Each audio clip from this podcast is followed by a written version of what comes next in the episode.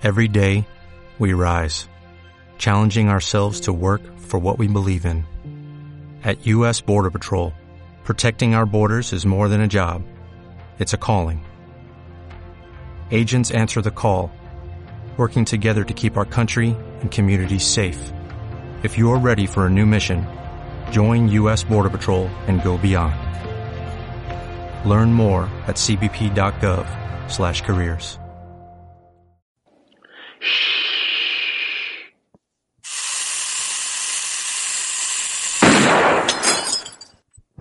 Hola, muy buenas, bienvenidos a Star Trek Discovery Tertulia Trekkie. Ya sabéis que es el, el podcast que hacemos semana a semana para analizar la, la serie de, de Star Trek Discovery. Hoy vamos a hablar del capítulo octavo de la segunda temporada. Eh, un capítulo mmm, que se podría decir muy Trekkie, que, que nos, no, nos lleva hasta la serie original en ese planeta de Talos 4 y que bueno, creo que hay mucho de que, de que hablar. Así que como siempre me he traído a mi, a mi pequeña lanzadera, ¿sabes? A Antonio Warnet. Muy buenas. Hola a todos, pero lanzadera con curvatura o sin curvatura. ¡Ah! La tenemos ahí. no sabría qué decirte. la nuestra tiene curvatura, yo creo que sí, ¿eh? Por supuesto. La nuestra siempre es mejor porque la cogemos de la sección 31. Exacto, exacto. Y por otro lado, Javier García Conte. Muy buenas. Muy buenas, saludos del espacio profundo. Y yo aquí nos habla, Fernando Montano. Eh, pues sí, hoy nosotros le, quitamos las cosas a la sección 31 y, y nos vamos a escopetados con ella. ¿Qué tal? ¿Qué tal la semana? ¿Qué tal todo, chicos? ¿Habéis disfrutado este, este capítulo, Javi? Sí, yo me he hecho. Ahora, ahora, bueno, sí, pero bueno, digamos que voy a ser el elemento en contra de todo. Como siempre, no lo hago a propósito, pero voy contra corriente. Ahora, ahora lo, lo, hablaremos con detalle porque está siendo el capítulo con mayor votación en la, en la IMDB. Todos los comentarios son a favor del, del capítulo. Uh -huh. eh, y nada, yo al final he aprovechado para revisar el, el capítulo original creo que solamente lo he visto una vez en mi vida, el, el, original. Quiero decir, tengo más, más visto el capítulo partido en dos, ya insertado dentro de, de, de la tripulación de Kirk y todo esto, eso sí que lo, lo, he visto varias veces, pero creo que el piloto original tal cual salió en, en la última versión de DVD, la versión del 86, eh, es la segunda vez que la veo. Uh -huh. Eh, ya te has fustigado mucho esta semana por no acordarte de que era el, ese planeta, de ese capítulo. Joder, la verdad es que digo, madre mía, si es que esto es mítico, ¿cómo se me ha podido olvidar? Pero, pero yo qué sé, no sé, al final son tantos planetas que, que tampoco los puede. Vamos a ver, pero si hay veces que no me acuerdo de los nombres de las calles de mi ciudad, me voy a acordar de los planetas ficticios de, de Star Trek, pero, pero bueno. Sí, no, no nos acordamos ni, ni de nuestros propios nombres, ¿no? Claro. es verdad, es decir, eso es como decir, yo mi DNI no me lo sé, o mi número de teléfono no me lo sé, claro, yo no me, no me llamo nunca, ¿no? Claro. Ese tipo de cosas. ¿Y tú, Antonio, te ha gustado el capítulo? Pues nada, Javi, vamos a montar un club porque a mí también me ha gustado regular. Yo me, me he sorprendido no disfrutando tanto como, como todo el mundo parece que ha disfrutado. Y vengo también un poco con la opinión un poco no contraria, pero al menos un poquito más tibia, más fría, porque no sé, quizá eh, mi peor enemigo ha sido mis expectativas, porque apuntaban tan alto eh, esos detallitos hacia, hacia el capítulo de The Cage que para mí no ha estado a la altura de, esas expectativas. Ya digo, no sé si por tenerlas demasiado altas o porque el capítulo en realidad hace un poquito de trampa y mete unas referencias a una historia clásica que quizá con otro planeta y con otros personajes hubiera dado exactamente igual. Y aquí sí que podíamos hablar un poco de, de fanservice tramposo y que han ido a tocar la fibra de los trekkies más nostálgicos cuando a lo mejor pues igual no hacía falta. Joder, menos mal que lo has dicho tú, Antonio, porque es que yo lo iba a decir y digo, me voy a ganar aquí la enemistad de todo el mundo. Así que si nos la ganamos, nos la ganamos juntos. Claro que sí.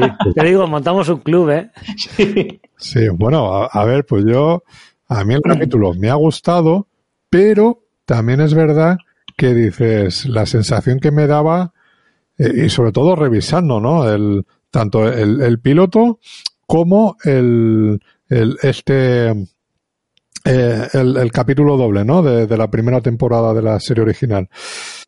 Que realmente lo que te están contando en, en ese planeta tampoco tiene tanto que ver con el, con, con, la propia historia en sí. Entonces, sí quizás podía haber sido cualquier otro sitio. Es verdad que por lo menos digamos que han respetado la continuidad. Porque si ves el, ves el capítulo de la, de la serie original, cuando le están haciendo e, este juicio a Spock, lo dice, esto sucedió 13 años antes. Entonces, eh, y esto estamos hablando que, que Discovery estaba ubicada nueve años antes de, de la, de, la primera serie. Entonces, ahí ya han pasado cuatro años y los personajes conocen el planeta. Eh, también Pike también lo conoce. Entonces, bueno, pues ha quedado un poco ahí, digamos, en medio que quizás no hubiera hecho falta tampoco sacar el planeta y lo podías haber, podías haber hecho otra cosa. Y bueno, quizás lo que tú dices, Antonio, las expectativas altas. Claro, te podías imaginar a lo mejor, pues eso, un, un remake, ¿no? algo parecido a lo que ya habíamos visto, pero con Spock, ¿sabes? Y, y, va por otro lado en ese sentido. Entonces, quizás por ahí, pero no me parece para nada un mal capítulo ni una mala historia, ¿eh? O sea, en ese sentido. Eh, si os parece, ahora entramos más en profundidad. Y si queréis, vamos, antes de meternos con esa parte, nos metemos con la, con lo que va pasando en la, en la Discovery, con Steinmetz, con el doctor, con Tyler y todo eso, a ver un poco las impresiones, qué es lo que nos ha parecido esa parte, esa trama de, del capítulo. Javi. Pues precisamente lo de Steinmetz y el doctor, y el, doctor eh, me ha aburrido. no, directamente. O sea, eh, ya sabéis que no, no me gustó desde el principio que resucitasen al personaje pero es que es que mm, o es subconsciente mío, lo hago de manera sin pensar o no lo sé, o, no, o que no saben llevarlo, que yo creo que es eso. Es decir, me aburre tanto diálogo en el que no pasa nada. Vale, el hombre está mal, vale, hasta ahí llegamos. Pero que puede tener repercusiones en la pareja, vale, entiendo que eso haya que sacarlo y tal. Eh, pero esta me, me parece, no sé cómo decirlo Sigue desdibujado. Ha perdido toda la fuerza, sí, ha perdido toda la fuerza del personaje. Es un personaje que cada vez que hablas como, uff, madre mía, el ñoño este. Y, bueno, que sí, o sea, quiere decir que cada uno tiene sus facetas y uno puede ser, eh, puede ser, un, por decir algo, un, jefe eh, hijo de puta con sus trabajadores, eh, exigente, duro, incomprensivo, y luego que en su casa con su mujer, su pareja o su marido o lo que sea, eh, ser todo lo contrario, una persona súper sumisa y tal. O sea, que decir, eso puedo entenderlo. Pero eh, la, consistencia final del personaje hace aguas por todos lados. A mí personalmente no, no me está gustando cómo lo llevan. Y todo, la pelea, la pelea en el bar me ha parecido absurda, la reacción, la reacción de, de Saru me ha parecido absurda. Todo, todo, todo, todo, casi toda la trama, prácticamente toda, ahora comentaremos el resto. Pero todo lo que tenga que ver con, con, Culbert me ha parecido absurdo, absurdo y aburrido. No me, yo estaba volviendo, estaba deseando que volviesen al, al, planeta mm. y, y, que profundizasen en el tema de, de, la fuga de datos. Lo otro, todo el resto de la Enterprise me ha parecido mm, tonto. Mm. Antonio. Pues yo no diría absurdo, pero sí que puedo decir que me ha parecido muy forzado.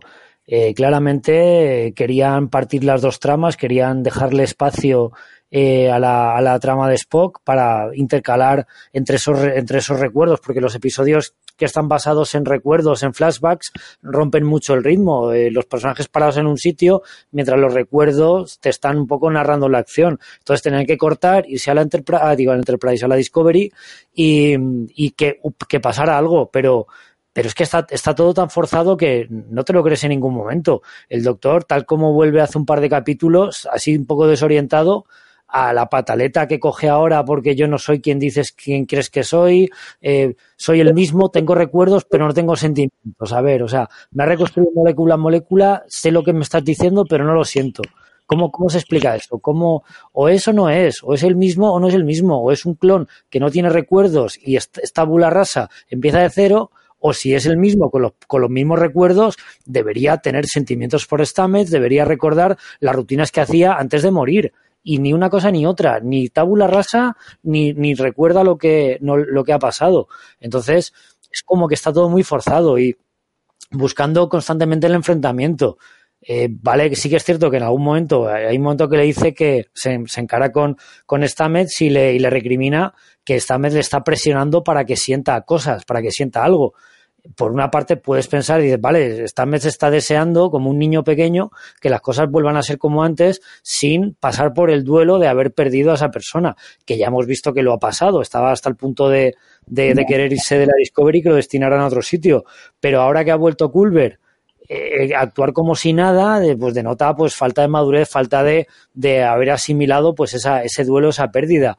Y entonces, claro, entiendo que Culver se sienta agobiado y quiera cortar pero estoy con Javi, el, irse a la cantina a buscarle bronca con, con, Tyler totalmente fuera de lugar. O sea, podía haberse encarado con, con Tyler de, muchas maneras distintas y empezar ahí a, empujar las cosas y a, tirarlo todo, pues al final pues confirma lo que, la impresión que da, que está más cabreado consigo mismo que con, que con Tyler. Y al final, tanto Tyler como, como, como Culver, pues parece que tienen eh, problemas parecidos porque no saben quién, quiénes son en realidad. El tema está en que, en que aun, estando torpemente llevado lo de Tyler, que no sabe quién es, lo de Culver directamente da vergüenza ajena, porque no está nada bien contado. Sí, yo es que mm, siempre he visto que esto era un pegote, que lo hubieran, que lo resucitaran. Mm, se dijo ya que iba a volver, pero yo ya no sé si es por el realmente planeado desde el principio o por el tema del, del movimiento gay todo eso que, que, se, que estaba teniendo la serie, ¿no? Por tener una pareja, una pareja de, de, eh, una pareja gay, pues que a lo mejor eh, por ahí se hayan visto más forzados a retomar esa, esa relación. No lo sé. A mí lo que me está indicando el, este, este doctor Culver es que quizás eh, termine siendo un, un maloso, o sea, un, un, malote, porque me da la sensación que, que lo que suele pasar, eh, te, has te, has muerto, te has resucitado, pero hay algo en ti que no, que no, que no funciona, que no está igual. Y a lo mejor yo, directamente lo veo, lo veo como, perdona Fernando, lo, lo, veo directamente como carne de orca. O sea, es un personaje que está pidiendo a gritos ser sacrificado en una misión o que él mismo, él mismo se, se ofrezca voluntario mm. porque lo hemos visto en otras series, incluso en Star Trek, o sea, personajes que vuelven pero que ellos mismos sienten que no deberían estar ahí al final es la pieza que utilizan para completar un puzzle, ya te digo, el que se queda atrás porque hay que activar una bomba manualmente, o el que se queda con la radiación porque no sé qué, no sé cuál, y entra en un sitio tal. O sea, el personaje está pidiendo a gritos ser sacrificado. Eh, lo que pasa es que lo hacen tan evidente que, que, llega a ser molesto lo descarado que es, que ese personaje va a morir en, en cero coma. Sí, sí, tiene, tiene toda esa impresión que, que de, algún, de, de alguna forma o el personaje muere o el personaje por lo que sea tiene algún fallo y se, y se vuelve malo, ¿sabes? Y tienen que, que ir a por él, ese tipo de cosas, ¿sabes? Entonces... Sí. Es que lo, lo que dice Antonio es, eh, es verdad, que es que creo que la serie abusa, ya en la primera temporada, pero un poquito menos, la segunda ya se está pasando un poco, abusa de, del, del efecticismo, es decir, se quiere crear tanta tensión que se hacen cosas absurdas, ilógicas. Eh, yo recuerdo, no lo comentamos, luego cuando acabó el programa dije, porra, se me olvidó decirlo. En el, en el capítulo de Saru en el que se tiene, en el que se teletransporta a su planeta para que no los Baú no la líen parda con la Discovery y tal, eh, recuerdo que, que, claro, el programa el, el transportador eh, se pone ahí en la superficie, está en el, vamos, en lo que es el, el emisor, y de pronto entra, entra Michael con, la, con el phaser apuntando ahí, oh, te voy a disparar, no sé cuánto y tal. Y yo pensé, coño, baja, baja las barritas de, del, mando. Le apagas el, la consola mm.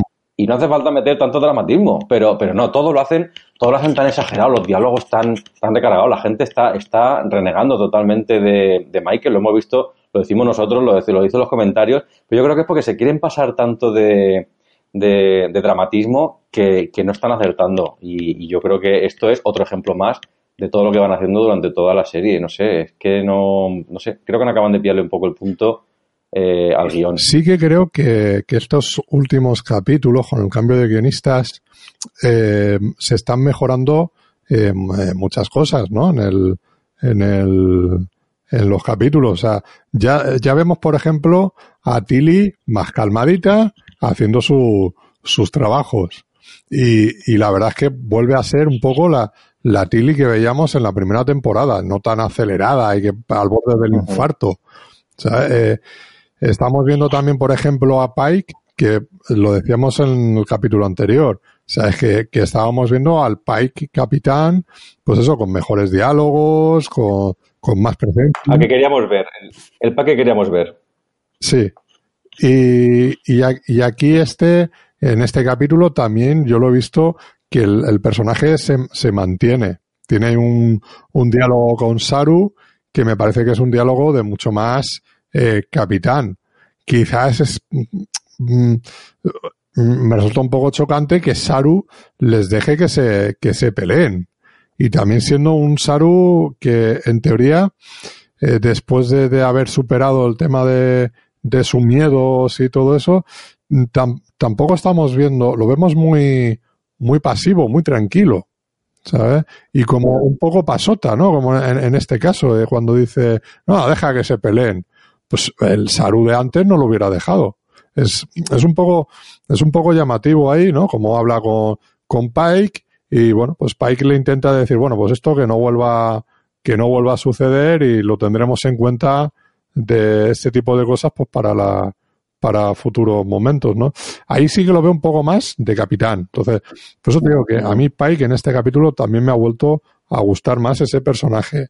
Eh, al igual que Tilly y todo eso. Y me pasa como a vosotros, la, historia de, de Tyler, del doctor y todo eso, la veo muy, muy forzada. Y por algún lado eso tiene que explotar y a lo mejor decir, esto lo están heredando ya de, de la otra temporada, de toda esta temporada, de lo que no se ha hecho bien, y de alguna forma lo tienen que arreglar de aquí a final de la temporada para que la siguiente, pues oye, te sueltes el lastre. Claro, hombre, eh, es cierto lo que tú dices, los capítulos han mejorado muchísimo. Quiero decir que llevamos dos con los nuevos guionistas, tres, tres como mucho, tres.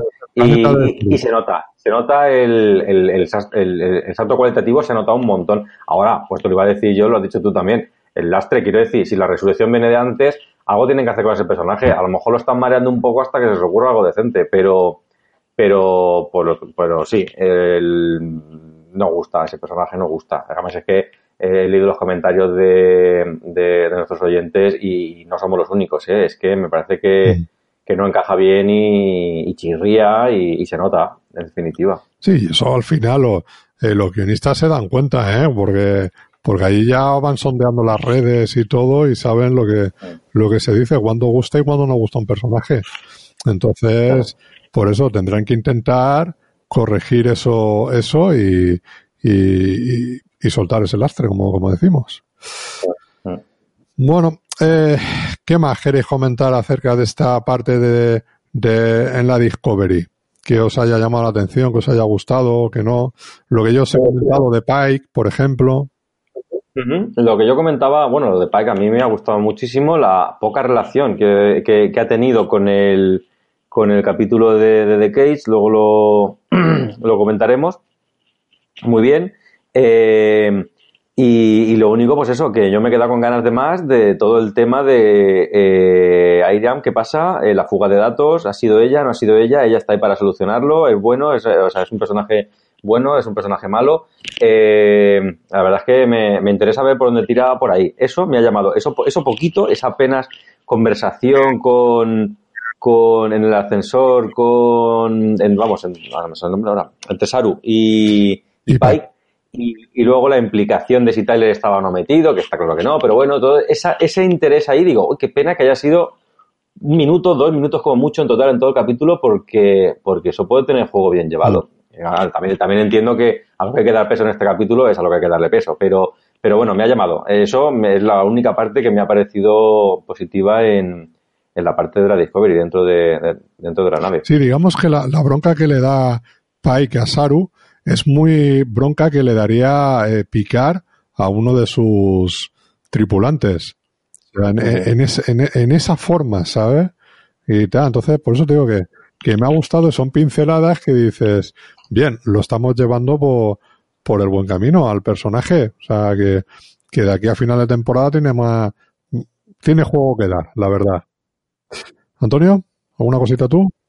Pues decir lo que ha comentado Javi respecto a Irian eh, nos ha engañado a todos porque prácticamente señalaba con una flecha luminosa que iba a ser el ángel rojo y aquí vamos mm, prácticamente no, o sea no solo desmienten un poco esa afirmación sino que apuntan eh, a otra a otra vamos a otro sospechoso. Y Irian simplemente se queda con la, la idea de vamos la, la, la trama de ese virus que parece que sí que forma parte de la del sabotaje de la, de la nave. Yo veo a Iriam efectivamente como alguien que sabotea desde dentro, consciente o inconscientemente, pero eh, por lo menos por mi parte la descarto de sospechosa para el Ángel Rojo. Sí, ahora sí. Yo creo que... Desde el momento que dice que es un humano, o, utiliza algo para despistar, pero después dice que es un humano, con lo cual ahí se elimina totalmente como sospechoso. Claro, claro, pero sí que es cierto que por el tema de que venían del futuro, la sonda modificada y que le, le, transfiere algún tipo de virus a, a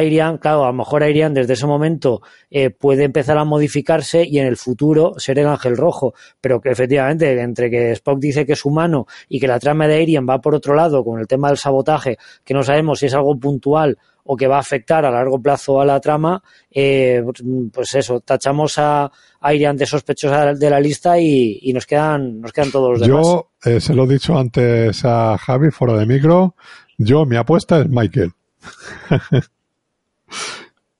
No eres el único, ¿eh? Mucha gente lo está diciendo. Pues mira, yo, yo no lo he leído en ningún lado, ¿eh? Yo, es mi pedrada ahora mismo, es que me da la sensación que es Michael. Y porque, bueno, si Spock lo ha visto y lo ha visto de crío y todo eso, puede ser que, que esté más relacionado con, con Spock de lo que no, nos creemos. Hmm. A mí no me ha quedado claro, no me queda claro, es decir, la intención del ángel rojo es volarlo todo. No sé si lo he entendido mal en el capítulo. Eh, la intención es eh, que destruye todo es el ángel rojo o el ángel rojo le muestra la imagen de alguien volándolo todo porque eh, cambia mucho. Puede de cambiar de ser un personaje positivo a un personaje negativo. Eh, y eso es lo que no me ha quedado muy claro. Ahí, cuando ve la visión Spock que lo está destruyendo todo, es el ángel, quiero decir, lo ve en la mente del ángel rojo. No, es que el ángel rojo se lo diga, pues se hace una fusión mental, entonces consigue esa información, con lo cual se supone que es, él o ella, yo, me inclino más por ella, eh, la, la, persona que está intentando destruir todos los todos esos planetas o lo que Yo creo que es el, conducto que te muestra eh, lo, que está pasando o lo que va a pasar. O sea, no, no, no es el destructor o la destructora, sino que, que te lo está mostrando, ¿eh? Yo creo que va por ahí. Yo creo que va por ahí. Antonio. Sí, no, pues estoy, estoy un poco con, con Javi.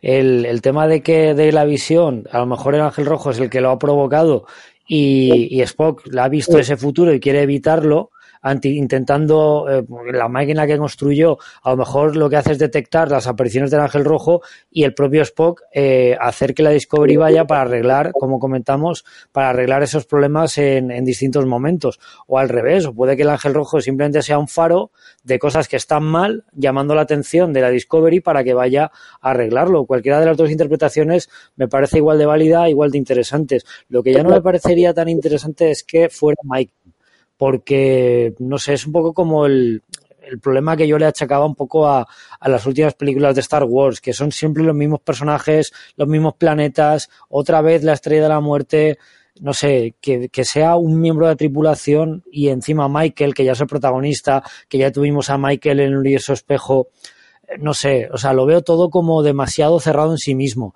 A mí me gustaría más que fuera un personaje random, que, que, el que menos nos esperamos, o incluso fuera un secundario de un capítulo, joder, que fuera Harry Matt.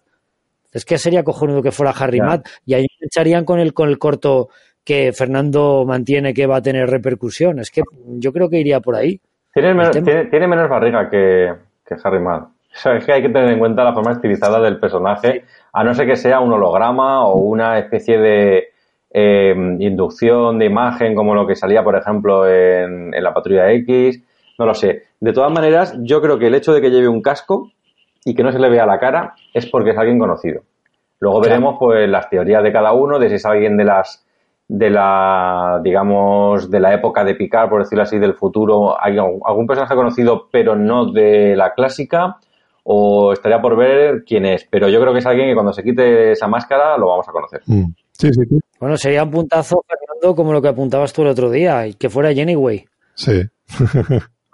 Eso sería un puntazo con todo, con todos los juegos que ha dado Voyager en, en, con el tema de los viajes en el tiempo y esa policía del futuro y, y siendo Voyager la que, la que más a saco se ha metido con los viajes en el tiempo, eh, pues sería un puntazo que, que fuera una, una Jenny Wen o la, alternativa, o sea, si no la misma que sale en Voyager, pues a lo mejor una más joven que todavía no ha pasado o al revés, la Jenny Wen que ya ha pasado por toda la serie de Voyager y que sabe lo que lo que va a pasar en el futuro, sería sería un puntazo. Pero de luego lo de Michael a mí no me gustaría por por obvio, pero precisamente por obvio al final es lo que puede acabar pasando. Claro, también habría que ver, claro, suponiendo que fuese Michael, eh, podría significar a lo mejor la salida de la serie Quiero decir, hubo al principio un poco como eh, la idea inicial de la serie era que fuese antológica, como eh, American Horror Story y cosas así, es decir, que cada temporada fuese una historia diferente, una nave diferente con personajes diferentes.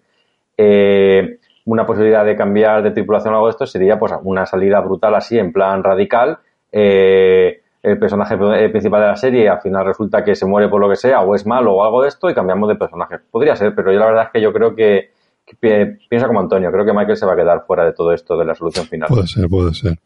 De todas formas, creo que también, aunque no nos guste en exceso, deberíamos revisar el, el, el cortometraje de la nave en el, eh, por ahí a la deriva en el siglo 29, en el siglo 29 pues tener en cuenta que ese es el siglo, eh, como ya dijimos, que, están los, digamos, los, vigilantes del tiempo, ¿sabes? Que intentan eh, eh arreglar todo lo que, eh, los desaguisados que se van haciendo para que no, no se rompa la línea temporal. A ver si hay, ahí hay alguna pista que no nos hayamos dado cuenta.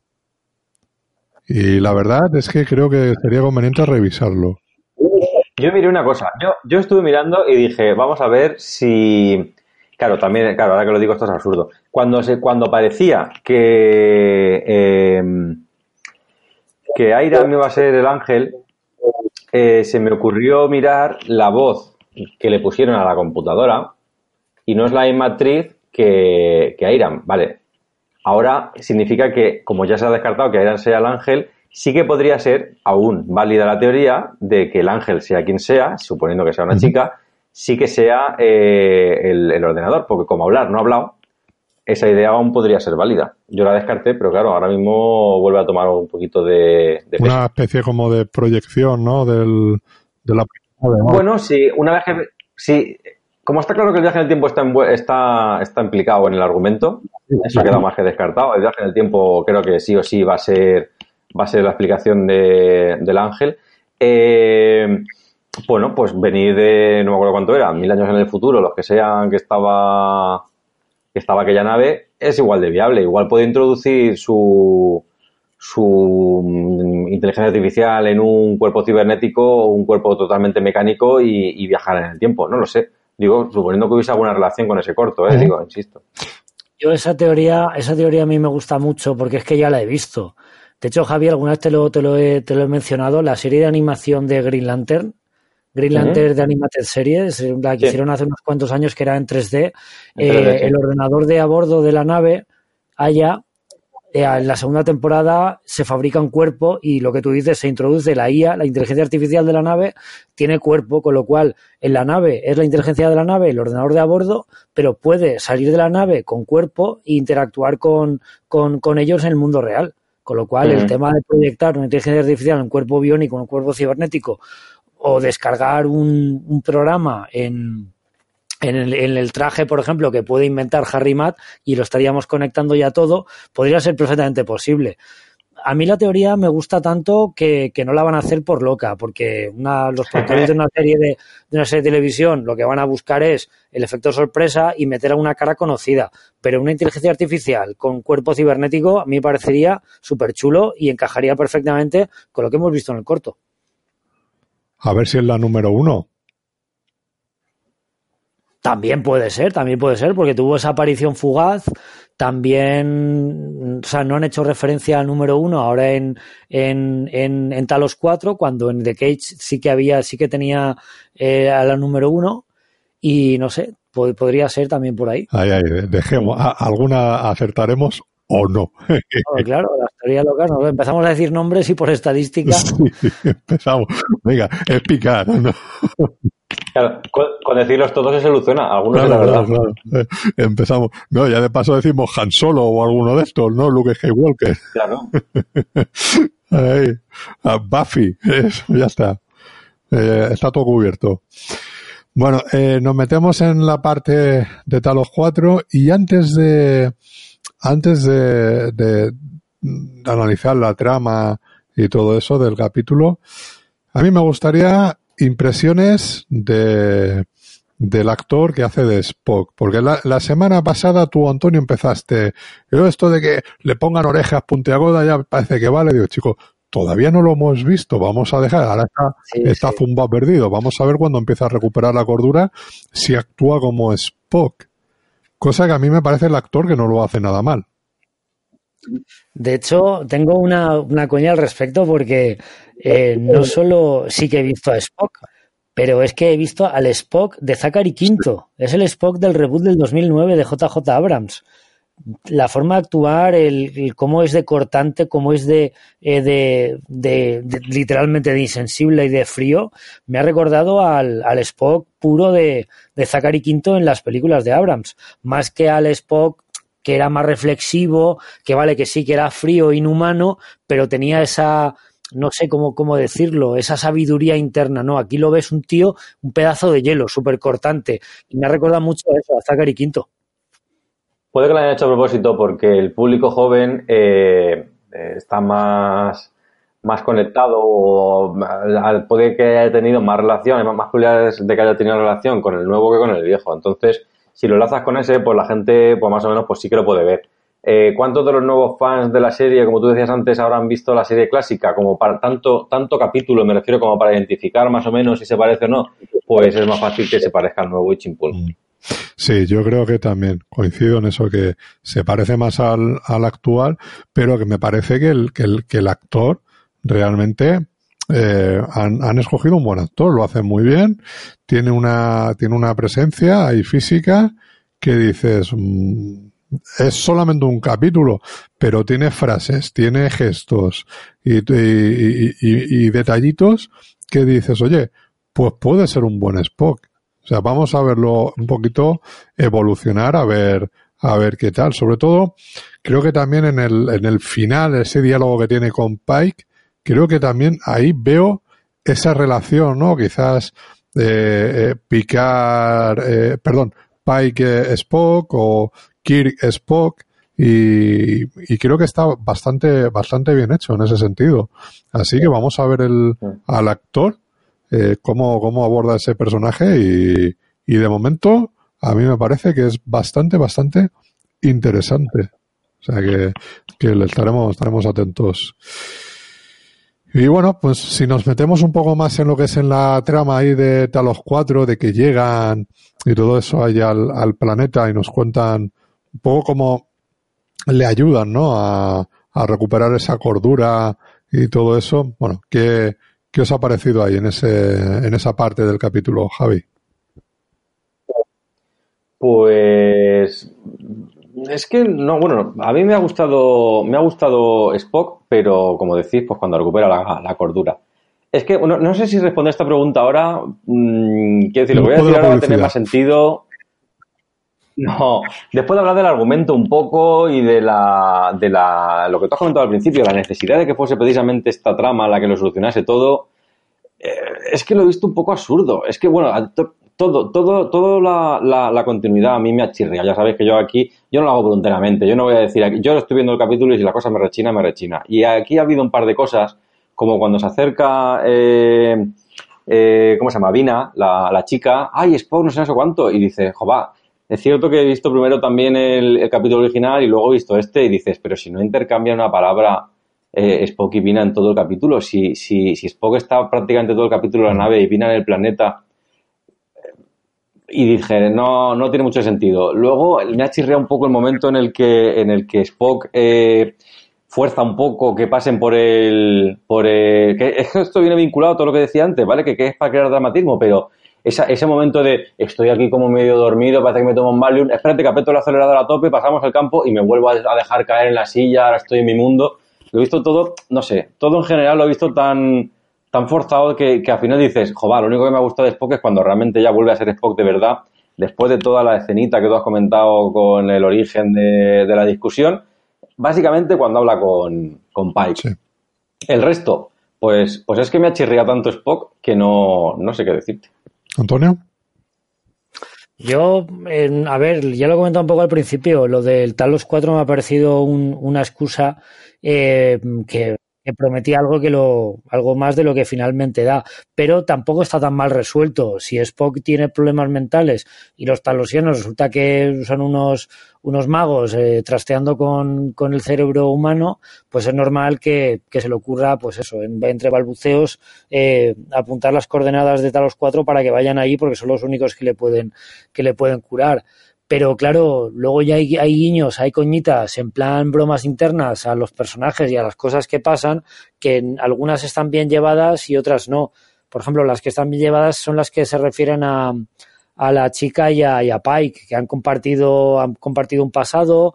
Pike, el viaje hasta los cuatro le afectó de alguna manera y eso el actor lo transmite muy bien. El personaje está en su sitio, pero lo que dice Javi, el Spock eh, combina, no, no pega nada, está todo muy forzado. Yo no recordaba, no, hace poco, o sea, no he visto hace poco el capítulo, pero tampoco recuerdo que Vina interactuara mucho con, con Spock o que tuvieran ningún tipo de relación o pasado lo relevante.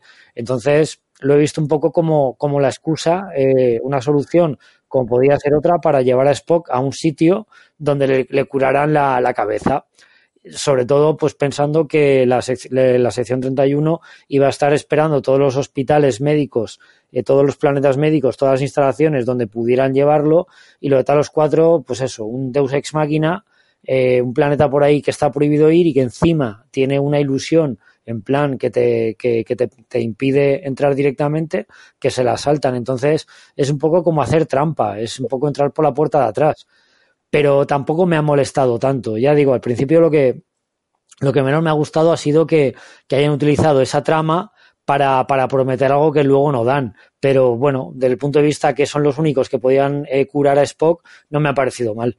Hmm. Sí, creo que eh, puedo fallar ese puntito, ¿no? De que, de que pareja esa familiaridad, ¿no? Que tienen con Spock. Pero bueno, ahí no sabemos si eso también tendrá algo más que podamos eh, ver más adelante, ¿no? Para, para qué y por qué eh, mm, decide, decide ir a ese planeta. A ver si ese cabo suelto que a lo mejor nos han dejado que lo, lo cierran, no lo sé. También tenemos por otro lado. Eh, Perdona, eh, a mí sí que me gustaría comentar, Fernando, perdona, que, que no, yo creo que a, a, a, nosotros tres, por lo menos, eh, nos la colaron por todas las cuadras, porque nosotros estamos intentando, y no, no, no somos únicos, intentando enlazar cómo, cómo van a meter cuando luego lleguen a, a, a Talos 4 en el futuro, cuando realmente ya habían estado. Ninguno, ninguno barajamos la posibilidad de que esto pasase después de, de The Cage, no antes. Eh, y lo he visto en, en memes, en, en, internet y en cosas de estas en plan, y uno que era el primer acto, no me acuerdo qué era, el segundo acto era el capítulo que estamos comentando y el tercer acto sería eh, el piloto de la, de la serie. Cuando realmente no, cuando todo esto pasa entre el piloto y lo que luego será la serie conocida mundialmente. Pero, pero vamos, me ha parecido, eso sí que reconozco que, que sí que creo que nadie se esperaba que esto pasase después en lugar de, de antes. De, claro, porque también es un poco ahí juegan. A ver, no voy a decir que han hecho trampa porque no, o sea, es totalmente legal y totalmente lícito. Porque claro, damos por sentado que el piloto el piloto no emitido de Cage es simultáneo en el tiempo, o al menos con muy poco tiempo de diferencia con respecto al piloto oficial, el primer capítulo de, de, de Star Trek ya con, con, con Kirk. No. Entonces, claro, lo situamos en una línea temporal posterior a Discovery, pero efectivamente como ese capítulo no fue emitido y no está anclado en un punto, en un punto temporal eh, particular, pues efectivamente lo han utilizado como que ya habían estado y la trama que pasa en Discovery pasa después de ese, de ese capítulo y antes de la colección de fieras. No, eh, a ver, en, la colección de fieras, eh, cuando van a ver a Pike, dice, eh, comenta aquí, eh, Spock sirvió también para el capitán Pike en, en, la Enterprise antes que conmigo. Y dice, eh, 11 años, eh, 4 meses y 5 días, más o menos. ¿No? Lo, que dice, el, tiempo que estuvo, que estuvo con él ahí. Y, y entonces lo, en ese capítulo, cuando le empiezan a enseñar las cintas y, todo eso, dice, esto sucedió eh, 13 años antes de, de la fecha de, actual en ese momento. ¿Sabes? De, de cuando están viendo la, cuando están viendo la, la, la cinta. Lo que implica que más o menos lleva casi dos años con, con Kirk en, en, ese, en ese transcurso. Entonces, claro, esto estamos hablando que está, eh, transcurre nueve años antes. Por eso te digo que al final dices, pues mira, en el tiempo lo han encajado bien. O sea, no, no han hecho algo que diga, no, sí, nos sí. hemos ido 20 años atrás y, y tal, sino que por lógica eso lo, lo han hecho bien, han respetado más esa continuidad. Así. Sí, pero aún así nadie lo ha asociado. Si yo no lo decía como algo malo, lo decía como, como, como algo bueno. Es decir, eh, para mí es, pues, a mí, a mí me gusta que me sorprendan. Que es lo que pasaba, eh, lo que pasa a veces eh, en ciertas series, Antonio lo, lo, lo ha contado una vez, que se tiende a darle al, al, al, espectador lo que, lo que quiere ver, con lo cual se rompe totalmente el suspense, porque es muy previsible. Y aquí ha molado porque todo el mundo, toda la comunidad un poco treki ahí en, en internet hablando del capítulo y, y, y, yo creo que no vi a, nadie que dijese esto va a pasar después, a pesar de que, como tú dices, eh, Fernando, los datos estaban ahí, pero todo el mundo asociaba con que iba a pasar antes. Con lo cual me ha parecido, me ha parecido yo creo que ha sido también que ninguno nos acordábamos de la fecha exacta. Hombre, vamos a memorizar todos los capítulos de los 90, o sea, todas las frases de los 90 capítulos, 80, los que sean, pero, pero sí, es verdad que, que es un dato muy importante, incluso dentro del capítulo, sí, sí, y no, ninguno nos acordábamos. Que, que, está bien, que yo creo que han hecho un ejercicio de revisarse lo, los capítulos, ¿sabes? Para no meter esa, esa pata de esto cuando, eh, cuando estaba ambientado, ¿no? En qué fecha eh, estaba ambientada, ¿no? Entonces les ha encajado perfectamente ahí. Entonces, a, lo mejor falta redondear alguna cosita, ¿sabes? De, de y, y, y, posiblemente, a lo mejor en el siguiente capítulo, alguna conversación entre Spock y Pike, pues puede que, que haya alguna línea de diálogo de, de, de, haber ido a ese planeta, el por qué lo ha elegido, o tal, o si ha pasado algo el antes que Pike no supiera, ¿sabes? y te rellenan ese hueco. Puede ser, ¿eh? Uh -huh. O sea, no, no creo que tampoco quede ya cerrado y se acabó. ¿Sabes? Algo, algo más tiene que, te tienen que contar en ese sentido. Y lo que hemos dicho, o sea, yo creo que vemos ahí esa escena final, ¿no? En la cual ya están otra vez eh, en la Discovery todos juntos. Vemos ese diálogo, ¿no? Entre Pike y, y Spock. Y, y dices, joder, digo, aquí esto, esto puede dar mucho juego, ¿eh? Estos dos personajes ahora eh, se pueden disfrutar muchísimo en lo que queda de temporada. Ahí, porque los hemos visto a los dos como Pike y como Spock en ese momento. Sí. Así que. Y nos queda el, el punto de la sección 31, ¿no? Que está por ahí dando vuelta, buscando a Spock también. Y vimos a Filipa que, vamos, está haciendo la, la reina aquí de, del gallinero. O sea, está dejando aquí al otro capitán, pues a la altura del betún. Y quedándose con el pastel. Uh -huh.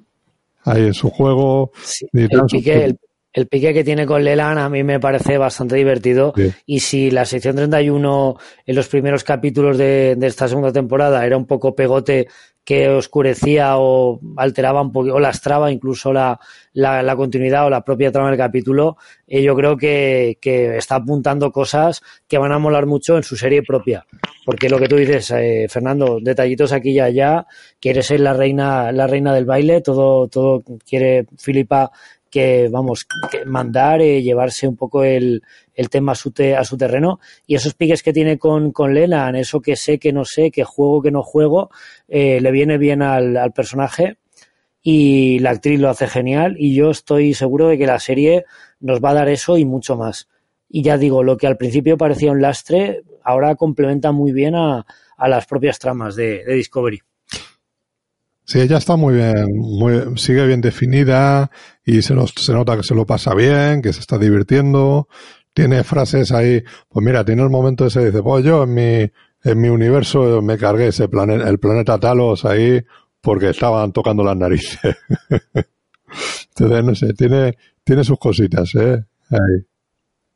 Sí, a, mí me gusta, quiero decir, tiene, pues eso es lo que decíais, tiene una, también le da un, una vena un poco divertida al, al, asunto, quiero decir, porque sí, sí, o sea, es un personaje oscuro y todo, es, eh, eh, es mala, pero sin caer la parodia, pues es de estos personajes que son tan extremadamente malos, porque en esa frase, por ejemplo, hace gracia, cuando no, ella no lo dice sin intención de que sea gracioso, pero, pero sí, sí, a mí la verdad es que me gusta, y claro, es verdad, a mí no me gusta la sección 31, pero, pero el hecho de que haya un personaje del universo eh, espejo que oscurezca la, la mezcla, por decirlo así, eso sí que me parecía bien que ya hablábamos en su momento de qué va a pasar con este personaje, pues yo me parece que ese personaje en particular eh, lo están tratando bien. Es que incluso me gustaría que fuese un personaje oscuro, me refiero ya a lo de siempre y tal, vale, que sí, que están, los tiempos han cambiado y todo esto. Pero lo que me sobra es la 71, no, no, no yo, yo. A mí ella sí que me gusta. Me gusta mucho la actriz, me gusta mucho el personaje, mm. está bastante bien. Sí, bueno, habrá, habrá que ver. ¿Alguna cosita más que querés comentar del capítulo? Que nos ah, yo simplemente decir una cosa que antes no he mencionado de, de la trama de, de, Talos y es que pues eso aunque estaba claro que los únicos que podían eh, curar eh, un poco la enfermedad mental de Spock eran ellos y por eso el irse a Talos 4 la forma que han utilizado el tema de las proyecciones a distancia también me ha parecido muy original y una forma de, de eludir a la sección 31 bastante bastante chula que no lo hubieran hecho de otra manera cuando uh -huh. los están transportando simultáneamente y se le aparece Vina a Paid en plan de déjalos ir, tienes que pasar página y tal y cual. Eh, yo realmente pensaba que, que realmente, realmente, eran ellos los que están en el transportador y que los iba a entregar a la sección 31 y ya nos escaparemos después o ya los rescataremos después. Pero el hecho de que fuera una ilusión y que estuvieran en, por otro lado, a mí me ha sorprendido y me ha parecido una forma muy original de, de utilizar ese recurso de, la, de las proyecciones a distancia. Sí, a mí también me ha gustado. Sí, a mí también me ha gustado ese momento. Me ha gustado, me ha gustado también. Bueno, pues si os parece, eh, vamos pasando a los comentarios que tenemos. Un segundo, un segundo, yo, que, yo, yo sé que quería comentar un par de cosas. Eh, en cuanto a la dirección, no hemos dicho nada. No es tan mala como. Bueno, no, no la dirección, la fotografía, ¿vale? La dirección más o menos en conjunto no, no ha estado mal, me parece, pero no, no, ¿No os parece que se les ha roto el trípode? La cámara cogea un par de veces sin ningún tipo de sentido. Hay un par de, de, escenas en la, que, en la que está totalmente torcido. No es que esté poco, es que está muy torcido. Hay una escena en el ascensor con que en la, en la que están Pike y, y Saru hablando y dices, eh, narrativamente, que aporta el hecho de que esté todo torcido en diagonal? Eso se hace cuando en algún plano cuando alguien discute, que ahora de Palma lo usa mucho en las discusiones y tal, cuando quieres poner algo un poco onírico o algo de esto, pero el hecho de que haya un plano que está en, en diagonal no aporta absolutamente nada. Y se hace varias veces en el, en el capítulo. Y eso no, no me ha parecido bien. Y otra cosa que quería comentar es que hablamos mucho de la, de la lanzadera con curvatura, pero y la lanzadera con transportador, que eso es también de la época de, de Picard, de eso no hemos dicho nada. Y a mí me ha chirriado bastante cuando, cuando usan dos veces el, el, transportador para cuando están en el planeta y bajan a lo que es el interior del planeta, no a la superficie, lo hacen con el, con el transportador y, y, y ya, y no sé, a mí no, personalmente no me ha parecido no me parecía apropiado. Pues eso, esos detallitos los deberían cuidar, porque ya son varios que, que cantan la, lo de curvatura y lo del transporte y, y eso deberían cuidar, porque eh, vale que tiene mucho, mucho fandom nuevo, recién llegado, ¿no? Pero, pero claro, como no cuiden esos detalles y los trekkies un poco veteranos, con que nos demos cuenta unos cuantos y los señalemos, pues joder, pues puede empañar un poco la, la imagen o la calidad global de la, de la serie. Pero bueno. Eh, re recordemos que en la primera temporada había una sala holográfica. ¿Sabes? Entonces. Sí. Bueno, ahí, ahí digamos que me hice un poco el loco, no sé si lo nombré en el programa o no, pero Sí que es cierto que ya se intentó meter una sala holográfica en, el, en, la, en la clásica, pero no había presupuesto, la productora no lo veía bien y al final no se introdujo la, tanto como el disco que se separaba como la, cámara holográfica estaban ya pensados para la serie, pero al final no, se metió. El hecho es que al final no se metió y luego en, la nueva generación, efectivamente, cuando aparece mm, este, el ingeniero, eh, ay, no me eh, no me sale el nombre, Scotty, eh, claro, él lo ve como algo novedoso. Entonces es cierto que se da por hecho que la clásica no, no estaba, ya que sí que sale. Yo me hice un poco loco porque, bueno, entiendo entiendo el juego que puede dar una sección holográfica, pero... pero Vamos a ver si la Discovery es una, una nave experimental también en ese tipo de cosas, que van aplicando ahí... Lo podemos ver por ese lado, pero quizás demasiado tiempo en el... Eh, mucha distancia, ¿no? Entre el siglo XXIII y el siglo XXIV. Claro. No, sobre todo la continuidad, mucha distancia y sobre todo que luego en la clásica no estará. Es otro motivo, por lo que yo siempre argumento, no me cansaré de decirlo, que qué necesidad había de hacer una precuela en lugar de hacer algo eh, después. Es decir, yo no digo que se haga una continuación, pero que ya pase después de, de Voyager, que fue la última en, acabar. Ahí tienes, tienes eh, carta blanca para hacer lo que te dé la gana. No va a haber ningún tipo de, de, de incongruencia. Pero claro, haciendo una precuela, pues te pilla los dedos. Es que al final siempre te pilla los dedos por mucho cuidado que lleves. Pues sí, son detallitos que bueno. Eh... Una, una, cosa, Fernando, antes de pasar a los comentarios, eh, hemos pasado un poco de puntillas por, por Spock, hemos simplemente comentado si nos gusta más o menos, pero no hemos hablado de los traumas que, que trae al presente con, con Michael. Esas visiones que tienen, esa forma de que Michael rompa con él o de que Spock rompa con Michael, que se tienen que enfrentar por exigencias de los talosianos a esos recuerdos que habían reprimido.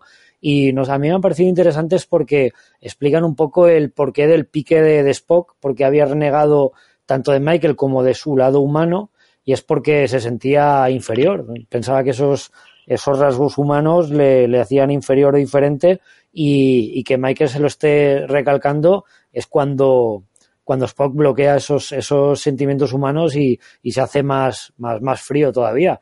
Me ha parecido por, por, una parte interesante y por otra parte que, en plan de por fin se, se, saca a la luz esos traumas que llevamos arrastrando tantos capítulos. El hecho de que se hayan puesto cara a cara y se hayan enfrentado a esos demonios que tenían desde que eran niños, eh, bueno, pues puede, los ha liberado y puede que ya nos evitemos más, más traumitas y más dramitas intensos lo que queda de temporada. No sé vosotros qué pensáis. A mí no me ha acabado de convencer. O sea, quiero decir, escuchándotelo a ti, le veo más sentido que como lo han plasmado la serie. Eh, pero sí, puede, o sea, todo eso queda muy bien, pero yo lo he visto como, guapo, para ser ahí una raza muy lógica, no le he hecho mucha imaginación a ver qué le puede haber pasado a la hermana para que le diga todo eso, pero pero sí, o sea, quiero decir, entiendo que sea el origen del, trauma, lo que veo es un trauma metido con cazador. Eso es lo que me ha parecido. Sí, totalmente de acuerdo. bueno. Nada, si queréis, pasamos a los comentarios. Pues un segundo, porque se me acaba de ir la página y la cargo enseguida. Tenemos, pues- eh, decir que tenemos con respecto a la semana pasada algunos comentarios más y hay una cosa que está pasando porque eh, los comentarios están, están ya eh, dirigidos al capítulo del que todavía no hemos hablado, más que el capítulo de la semana anterior del que ya hablamos, con lo cual, pues se están mezclando, lo, lo, indicaré, eh, pero sí, hay, hay muchos que ya hablan de este capítulo 8, con lo cual podemos ahora añadirlos al, a los comentarios que justo que acabamos de hacer. Pero bueno, empezaré por, por Pachona Dama, donde, donde nos saluda y nos, y nos dice que, que esta semana, con respecto al de la semana pasada, que está en casi total acuerdo con, con nosotros. Que mm. dice que sobre la trama le desilusionaría muchísimo si finalmente el ángel rojo fuera Irian, pero mucho, mucho. Que espera que su posesión termine en otro tipo de, de divertidas y caóticas consecuencias. Respecto a los movimientos raros de cámara, también está con nosotros, aunque el fin de semana pasado revisitó algunas películas y tiene que decir que el, el de cámara ocurrió más a menudo de lo que recordaba como en aquel país desconocido, los Klingon ya utilizaban los hologramas como comunicación y no solo pantallas. Eh, también para terminar dice que, tampoco cayó en, en que Talos 4 era el, el famoso planeta de, de, de, la serie clásica hasta que se comió un spot de la semana, de la semana siguiente de la CBS. Y se vio a los talosianos. Entonces en ese momento todo le encajó. Hay que decir que esto le, le, ha pasado a mucha gente. Creo que a Javi también te pasó a ti, que viste una promo o algo y. y... Sí, sí. Vi una foto, vi una foto, eh, quería mirar algo. Sí, justo, esto que he comentado, que, que entré a mirar las, las voces de los, de los actores eh, para comprobar alguna cosa de Iram y tal. Y, y, ya había una foto en el siguiente capítulo. No ponía nada de argumento, nada de esto, pero cuando entras en la IMDB, en el listado de capítulos, ya había una foto de, en la que se ve a los talosianos eh, como referencia del siguiente Por capítulo. eso hay que comprarse los altavoces y las cosas se les preguntan a ellos y así no vemos imágenes. Bueno, tenemos otro comentario de Pachona Dama que nos añade una puntualización, una teoría loca, locaza, que la sonda del futuro enviada por la Discovery del futuro, el ángel rojo es una personificación de la Discovery del futuro. Iriam es la inteligencia artificial de la Discovery del futuro, haciendo referencia al corto, lo que hemos mencionado antes, una de las teorías locas que a mí más me gustarían, pero bueno, parece que lo de lo de Iriam en el capítulo de esta semana lo han llevado un poco por otro lado, aunque también puede ser un despiste y también y puede ser Iriam y, y nos están nos están mareando. No, pero bueno, ya he dicho ya has dicho lo Yo creo que lo de Iriam lo de Irem creo que son. Sí, y yo creo que lo de Irem es una semillita para continuar ah, la trama una vez se acabe ser, lo de Talos. Sí. Desde mi punto de vista, ¿eh? o sea, quiero decir, yo creo que va lo de eso, pues es, es igual que pasó con la espora de, de Tilly y tal. Es decir, la trama del Ángel Rojo va a durar hasta, hasta el final de, la temporada y mientras tanto, pues se van poniendo semillas de lo que va a pasar en el siguiente capítulo. Yo creo que lo de Iriam lo veríamos en el siguiente, otra vez en el, eh, si no en el 9, en el 10 como mucho, veremos qué está pasando con ella. Pues tenemos ahora un capítulo de Locutus donde nos hace referencia efectivamente al, a la lanzadera con velocidad de curvatura, que también le ha chirriado. Dice que, que, vamos, que no se cortan el capítulo y dicen ordenador al planeta Talos 4 a máxima curvatura, que le chirría un montón.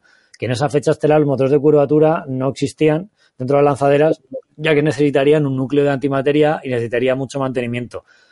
Vamos, totalmente, totalmente de acuerdo. Es un, un fallo que, que, vamos, que con que hayas prestado un poquito de atención a la tecnología que utilizan en, en, en esa época, eh, la, las lanzaderas no tienen curvatura directamente. Tenemos a Ana Yagadur, donde enlaza con el comentario justo anterior al que le comentamos que él se dio cuenta de una cosa de la que nosotros no nos dimos cuenta o no nos hemos dado cuenta y no se refería a lo de Talos 4. Eh, a ver, dice que lo que le decepcionó mucho es la puesta en escena de Spock, que se han estado creando mucha expectación a lo largo de la temporada con su aparición y la verdad es que la manera en la que lo han desarrollado le ha parecido muy desaprovechada. Encima en un capítulo donde la otra trama es mucho más interesante. Pues sí, lo comentamos ya en el capítulo pasado. Tanto, tanto Spock para esto, pues bueno, nos dejó a todos un poquito frío y sobre todo la trama de los viajes del tiempo es la que se llevó toda la, toda la atención. Ahora parece que Spock ha recuperado un poquito más de presencia, lo que comentaba antes Fernando. Ahora sí que vemos un poco más a, al Spock que conocemos, aunque sea al de, al de Abrams. Pero bueno, le vamos a dar ese voto de confianza y, y vamos a ver pues por dónde, por dónde llega.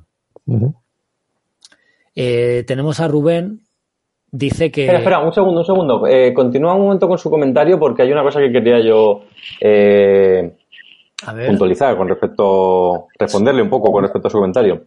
Dice respecto, respecto a Stamets, pues tendría que revisarlo, pero creo que desde un principio lo venden más con un personaje puramente científico, reclutado enteramente por el tema de las esporas, así que no me parece tan raro que no lo veamos manchándose las manos al más puro estilo Scotty. Me gusta la teoría de que sea el ángel rojo porque gracias al ADN de esporas sea capaz de tener cierta maestría sobre el tiempo y el espacio. Aunque mucho me temo que al final será Iriam, que por cierto, si veis el primer capítulo de Discovery, no tiene rostro, tiene como un monitor por cabeza. Tilly, ¿qué decir? Me sigue pareciendo que la actriz ha perdido un poco el norte. Se ha quedado tocada después de su viaje y por último, no he visto el minisodio del que habláis. A ver si me pongo y me cuadra mejor lo de Saru. Varias cositas apuntadas por aquí. Javi. Sí, yo quería hablar de lo de, lo de Stamets, que efectivamente lo estoy mirando después de grabar el programa y sí que eh, no es, es, un biólogo o algo así, no, no, es, no, no, es ingeniero, con lo cual deja, no, no, sé si es, deja en evidencia aún más eh, a la serie en ese sentido. Es algo que no me ha gustado mucho del principio. Eh, ya lo comentábamos que el puente había gente que no sabíamos qué hacía, ni cómo se llamaba, Pero es que, claro, si esta vez, vale, como tiene motor de esporante, vale, pero desde que, desde que se, prohibió, en principio, porque lo usan en todos los capítulos, pero desde que se prohibió el uso de las esporas, debería haber un ingeniero, es decir, debería tener un motor de curvatura normal y corriente. Eh, yo pensé que ese personaje del ingeniero iba a ser la, la, chica esta que rescatan en el piloto de esta, en el primer episodio de esta primera de esta segunda temporada, eh, pero no, lo único que hace es discutir con esta mes, pero tampoco hace un papel de. Nadie le ha dicho, ni, ni el capitán ni nadie le ha dicho, eh, quiere ser nuestro nuevo ingeniero. Es decir, tampoco sabemos qué hace ella ahí, mm, por qué habla nave si no está trabajando. ¿Quién es el ingeniero entonces realmente si, si, no es Stamez? Me parece que en ese sentido la serie no. Eh, en Star Trek siempre ha quedado muy claro qué papel tenía cada uno de los personajes principales de, de la serie, cuál era su puesto. Lo hacía muy bien, se le veía haciendo ese puesto, a pesar de que luego hubiese eh, historias de invasiones, cosas raras donde la gente desaparecía, tramas personales, pero siempre se veía cada uno haciendo su trabajo. Y aquí la gente como que se pasó un poco por la nave y, quitando el capitán, Tilly y alguno más, porque esta esta temporada ni eso, no se sabe muy bien qué, hacen eh, realmente en, la nave. Sí, están, un poco, están, un poco, abusando del efecto comodín, de que todos los personajes hacen de todo y en el cuando hacen falta los llamas y aparece. Sí, efectivamente. Mm. Pues llegamos a un comentario de Rubén donde nos comenta pues eh, cosas que ya hemos comentado, pero bueno, eh, no, quiere que, que, leamos su opinión. Oigo mucho sobre la sección 31 que si es secreta y la conoce todo el mundo, que si la continuidad. Solo recordar que este tipo de instituciones cambian con el tiempo, se adaptan. Puede que en la época de Discovery estén más abiertos, como la CIA, el CSID, FSB, y ya en la época Nesgen abiertamente se desaprobasen sus métodos y pasasen más a las sombras, como se vio en, en Deep Space Nine. Dice, de todas formas, reflexionad, conocéis a la CIA, tienes identificaciones, pero ¿sabéis cuál ha sido su última actuación? Pues eso. Bueno, desde ese punto de vista puede ser, o sea, la, organización está a plena luz del día, pero no sabemos realmente cuál ha sido su, su última misión o su, último, su última intervención. Aquí estamos viendo lo que hace con la Discovery, pero bueno, a ver si más adelante se vuelven algo más, más secretos y algo más, más en las sombras, como dicen. Porque en realidad. Vale, lo compro. Lo compro, pero, pero es cierto que. Por cierto, que, porque he dicho lo compro, si es una expresión que odio. Eh, vale, eh, me, lo, me lo trago porque es una mala traducción, es una mala traducción de inglés. Me lo trago, vale, bien, le, lo acepto, pero, pero realmente, eh, digamos que desde el principio queda claro, o por lo menos cuando se vendió, que, es, que es una, hace operaciones encubiertas. es decir, la CIA es la CIA, vale, pero la CIA tiene una CIA secreta de, de operaciones encubiertas que nadie sabe de ella. No la nombran películas y cosas así y tal, pero, pero sí que no sabemos, no sabemos ni qué identificaciones tiene, ni qué hace, ni nada de esto. Eh, y una cosa es saber lo que hace y lo que no hace. Tampoco sé lo que hace, eh, cuál ha sido la última operación que ha hecho mi vecina, que es médico, pero, pero, pero sé que es médico, ¿entiendes? O sea, que decir una cosa es no saber las actividades que hace y otra cosa es saber qué es. Y se supone que la sección 31 no, oficialmente no existe, nadie sabe que está ahí, que, que es como, por ejemplo, cuando se descubrieron los SEALs. Ahora todo el mundo sabe que son los, los Navy SEALs, pero eso hasta los años 90 nadie sabía lo que eran. Hasta la película de, de, Charlie Sheen. Hasta la película, efectivamente, más o menos hasta la época de la película de, de Charlie Sheen, pero era una organización que llevaba años y que nadie sabía realmente que, que, estaba ahí. Y se van descubriendo, se van descubriendo de vez en cuando secciones y, y, cuerpos del ejército que no se sabe que están porque se dedican a operaciones un poco, pues eso de eh, encubiertas y bueno, una vez, una vez que se descubren, dejan de ser secretas. Lo que no es normal es que una cosa se conozca y luego sea secreta. Eso es lo que yo critico. O por supuesto que las, van cambiando, pero no creo que nadie diga, Buah, ahora existe una cosa que se llama los Navy Seals, que antes se conocían, pero ahora ya no. Eh, no. Fue secreto antes y luego ya no, es al revés. No, no sé, a ver cómo a lo mejor la serie pues aclara algunas cositas. Que la serie es dedicada a la. Sí, a mí me gustaría, para apañarlo, una manera de apañarlo es hacer que al final eh, Giorgio eh, consiga que se acabe totalmente con la sección 31, oficialmente. que la gente piense que ha dejado de existir la sección 31 y continúen en, en la sombra. Eso sería una buena patada en mi boca para, para que me calle por todo lo que estoy criticando. Eso, pues algo así estaría bien. Lo, lo compramos o lo alquilamos. Muy bien. Pues pasamos ya a una batería de comentarios que entran directamente con este capítulo 8 que acabamos de, de, analizar. Y nada, pues mm, tocan bastantes de los mismos temas de los que hablamos. Algunos están de acuerdo y otros no, no tanto. Paso a leerlos. El primero, Jesús Corral Rasero, donde acaba de ver la entradilla a la Si la memoria no falla, el título del, del capítulo y dice que a falta de ver el resto del capítulo declara que se entrega incondicionalmente al equipo de guionistas que se ha atrevido a hacer esto. Ya puedo salir tiricantando ranchera los 53 minutos restantes que me va a parecer bien. No hemos hablado de la, de la entradilla y a mí me ha gustado bastante también.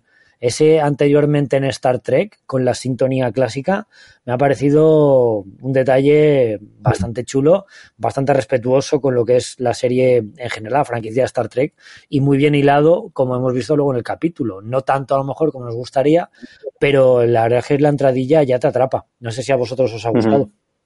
Sí, a mí me ha gustado, me lo, encontré curioso, pero viendo el capítulo después, eh, dos cosas. Rompiendo una lanza eh, a favor del el Treki nuevo, el que no ha visto nada, el que se ha enganchado con esto, que es lo que supuestamente quería conseguir la, la serie, hace un flaco favor, porque eh, la entradilla está bien, o como mola, como mola como fanservice, ¿vale? Que yo ya sabéis que no soy muy partidario de eso.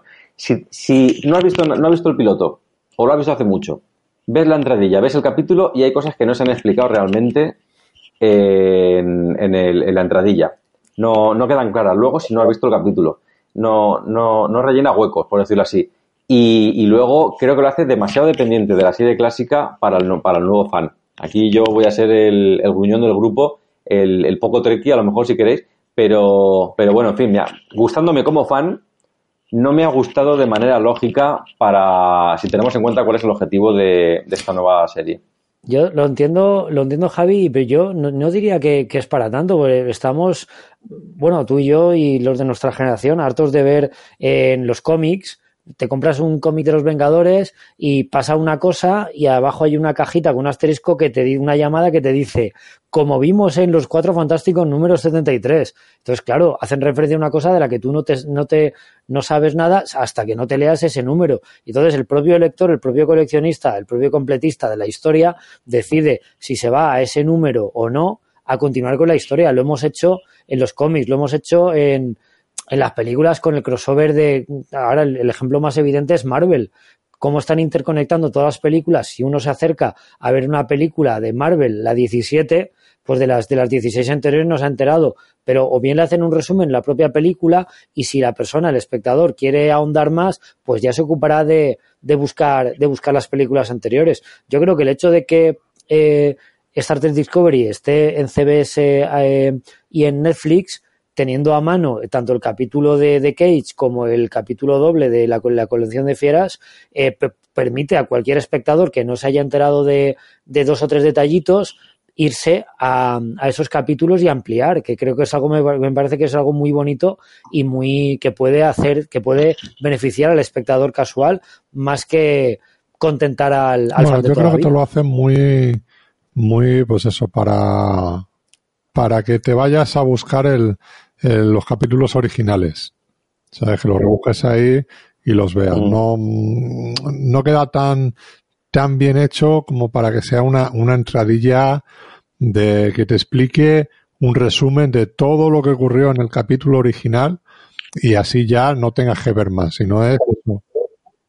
Claro, no, no a lo mejor todo lo que ocurre, sino todo a lo que se va a hacer referencia, que es lo que se suele hacer en ese tipo de, de Yo, entradillas. yo, por ejemplo, le he visto una imagen muy evidente y muy, o sea, muy obvia, que son las, las, las flores. Hay una escena que está en Spock eh, con las flores azules y esas flores azules es lo primero que se encuentra nada más bajar el planeta. Están enlazando, están haciendo una, una analogía entre lo que es el, el presente de Discovery con el pasado de, de, de la serie clásica y es una forma un poco de llevar al espectador más casual un poco de la mano para que no se pierda. Yo creo que sí que lo han hecho con un poquito de, de vista de, para no abrumar al, al, al, espectador nuevo y lo han hecho lo suficientemente digamos, eh, chulo para que el espectador veterano disfrute cada, cada segundo de esa entradilla.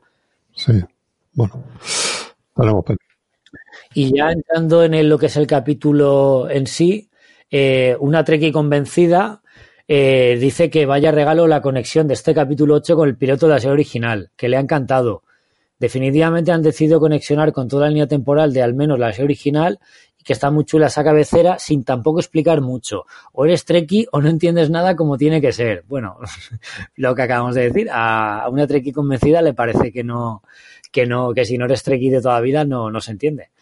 Dice, a mí me tiene ganadísima y Pike cada vez me gusta más, solo un pero. A mi querido Spock no le hace justicia la caracterización del actor ni la interpretación y por mí Michael se podía perder unos cuantos capítulos. Me ha parecido una tontuna muy grande lo que les había pasado de pequeños. Flojito el guion con ese tema. Tully mejor así, dos o tres fotogramas y listo. Y la pelea de Tyler con el doctorcito regular.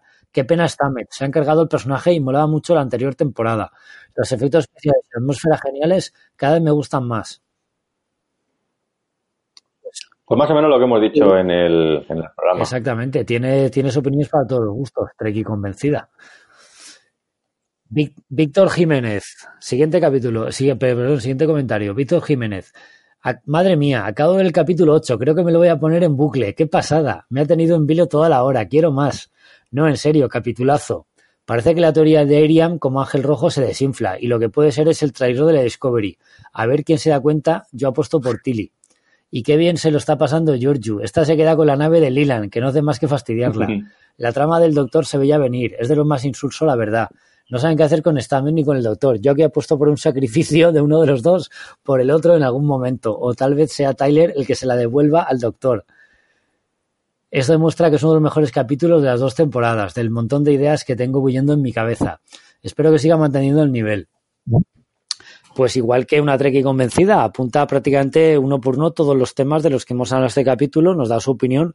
Yo no soy, lo hemos dicho al principio, Javi y yo, no somos tan, tan entusiastas del capítulo, pero es cierto que, por los comentarios os ha gustado mucho al resto. Sí, yo creo, yo creo que, que mantiene un, un nivel de los tres últimos capítulos, que tiene algunas cositas todavía que, que se pueden mejorar, pero que, que oye, que estamos em, que, está, que estamos mejorando. De todas formas, tampoco la temporada esa podemos analizar. El capítulo, el primer capítulo estuvo muy chulo, el segundo también estaba bien, el cuarto con ese planetoide que se moría, también esa trama estaba chula. O sea, o sea al final tenemos más cosas buenas que cosas malas.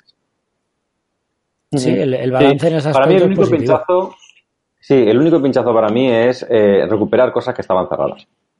Se tiraron tres capítulos, no sé si cuatro, no recuerdo, creo que fueron tres, tres capítulos mm, mareando con cosas que ya estaban acabadas y eso bajó un montón el ritmo. A partir del cambio de guionistas y que la cosa ya se encauza como se tenía, es que eh, creo que si, si hiciésemos un montaje en los que esos tres capítulos antes cogiésemos los puntos del ángel rojo, que era el principio y el final de cada capítulo, eh, y dejásemos esta temporada en lugar de 14 capítulos con 11 o 12, eh, no sería tan malo, porque es que eso fue una bajada de ritmo total. Y yo tuve la impresión, cuando, cuando la cosa se, se encauza, eh, de ver como el tercer capítulo, como decir, todo lo que me han contado antes no me ha dado un poco igual y esto es lo que yo quería ver. Eh, entonces, a partir de ahí la cosa mejora, pero es que me siento como si estuviese un poco al principio de la temporada. Ahora estamos viendo lo que queríamos ver, pero tienen que introducirlo todo poco a poco. Entonces, yo creo que lo están haciendo bien y que lo gordo bien, eh, está por venir. Pasamos al comentario de Miguel donde nos dice, el capítulo 8 es genial desde el minuto 1. La cabecera es toda una declaración de intenciones. Y cómo ha crecido Pike, por fin el capitán de la flota estelar que todos queremos. Spock recuperado, trama avanzada, y hasta le ganan la partida la dichosa sección 31. El mejor capítulo hasta ahora. Esto es 10 de Star Trek. Bueno, bastante de acuerdo con, este comentario. Sí, sí, hace un buen resumen. Luis Campos, tremendo capítulo este 2 208. Lo único que no me cuadra es el final en la nave de la sección 31. Dudo mucho que un subordinado, que es Giorgio, le hable así al capitán de la nave y luego le dé la espalda y enfrente de otros subordinados. Creo que nos despediremos de uno de los dos, o Giorgio o Lilan, en cualquier momento. La trama Stamets, Doctor Insufrible, una telenovela. La serie igual de buena sin esos dos. Finalmente, qué increíble ver el vínculo con la serie original al inicio del capítulo. Épico. Es que no creo pues que, que Filipa sea una subordinada de nadie. Es algo que creo que el personaje no, lo admite. Sí, sí. Sí, sí. Yo creo que es un autónomo. No, no, pero, aparte, el personaje en sí mismo está dentro de la sección 31, pero yo creo que un poco como asociado. Quiero decir, no creo que pertenezca directamente a la sección 31, directamente ni siquiera pertenece a nuestro, a nuestro universo. Eh, yo creo que ella va un poco por libre, la tiene un poco ahí, pues eso, como, como contratado autónomo. Y, bueno, pues eso. Y de, todas maneras, yo veo precisamente lo que él critica es lo que, es lo que creo que hace bien. Es decir, eh, rebajar la autoridad de Lilan, ya lo hace al principio con, con, los hologramas, cuando está hablando con el, con el consejo este o lo que sea de... Que, eh, ahora hablaremos de esa escena porque se me había olvidado, la quería comentar.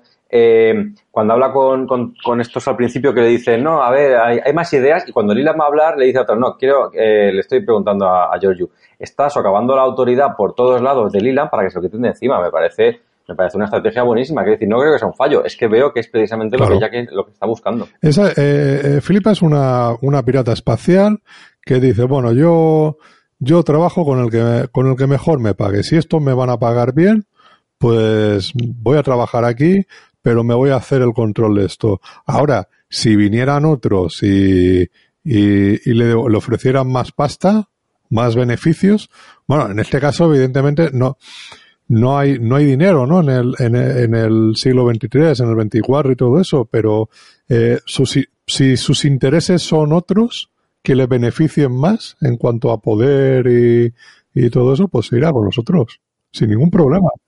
Yo veo, yo veo claramente esta, este pique con, con Leland como una, una oportunidad de, de, de, conseguir poder en la sección 31. Y, yo, y creo que la, que el hecho de que vayan a tener una serie propia es, es, la confirmación de esto. La sección 31 de alguna manera va a estar, si no comandada, va a tener la cara visible de, de, de Filipa y, y el, el, pique, la lucha por el poder que tienen con Leland, pues, pues va a acabar mal para Leland. Lo tenemos todos más o menos claro. Claro, es así. Sí, pues quería aprovechar para hablar de esa escena cuando está hablando con, con, con los cuatro hologramas que en los hologramas sí, claro, esto es eh, datos sobre todo para los no para, no, para los no trekkies. Originalmente, en la Federación de Planetas la, la, formaron cuatro, cuatro razas, los humanos, los vulcanianos, los telaritas y los andorianos. Los telaritas y los andorianos han sido totalmente ignorados desde la nueva generación y luego en cualquier, en cualquier eh, retroceso temporal, como por ejemplo lo de Abrams o esta serie, nunca, nunca han salido. Y aquí hemos visto uno de cada, un humano, un vulcaniano, un telarita y un andoriano. Y oye, pues a mí me mola que los miembros fundadores de la federación aparezcan por algún sitio, porque nunca se les ha vuelto a ver. Y para que os hagáis una idea, son los que tienen la cara deformada y los, los azules con, con antenitas. Así que eh, esa escena, ese, ese momento me ha gustado mucho y se me había comentado, se me había olvidado eh, comentarlo totalmente durante ya hubo, el programa. creo, eh, alguno de esos personajes que aparecía en la, en, la, eh, en el universo espejo, ¿verdad? En, Creo que, no, creo que, que cuando eh, Tyler y, y, Michael van a hablar con el Sarek de la perilla, el Bog y tal, creo que también había otro de los personajes de estos, un... Eh, Andoriano, creo que sí. Andoriano. Creo recordar que ahí por lo menos era un uh -huh. guiño que dice, mira, mira, aquí están también en, eh, en este aspecto. Sí, sí. Uh -huh. Pues pasamos a un comentario de de Chus, donde nos dice, escribo este comentario sin haber visto el episodio 8. Vi el episodio de la caza de fieras hace unos 25 años y si mal no recuerdo se dice en él que la proyección se mostrarán imágenes de sucesos ocurridos 17 años antes. Teniendo en cuenta que Discovery transcurre 10 años antes de la serie original, puede entender que lo que suceda en Talos 4 ocurre en medio del piloto y la serie original, lo cual significa que Discovery sigue la línea temporal original y no la reescrita por Abrams. Por otro lado, y acerca del diálogo entre Amanda y Michael, refiriéndose al capítulo de la semana pasada, creo que tiene que ver con este que Amanda con que Amanda actuó como madre, es decir, me dio la impresión de que a la hora de elegir entre sus hijos escogió su consanguineidad con Spock por encima de todo y en cierto modo me parece hasta entendible. Sobre la lanzadera, sí, sí, se dice que iba en curvatura. A mí también me molestó, pero me parece que ya ha sucedido lo mismo en la primera temporada. Stammen no es ingeniero, por eso no está en ingeniería. Él acabó ahí por su investigación en la red micelial, pero en realidad es investigador. Ojalá el ángel rojo sea Jenny Wayne. Le encantaban los viajes en el tiempo.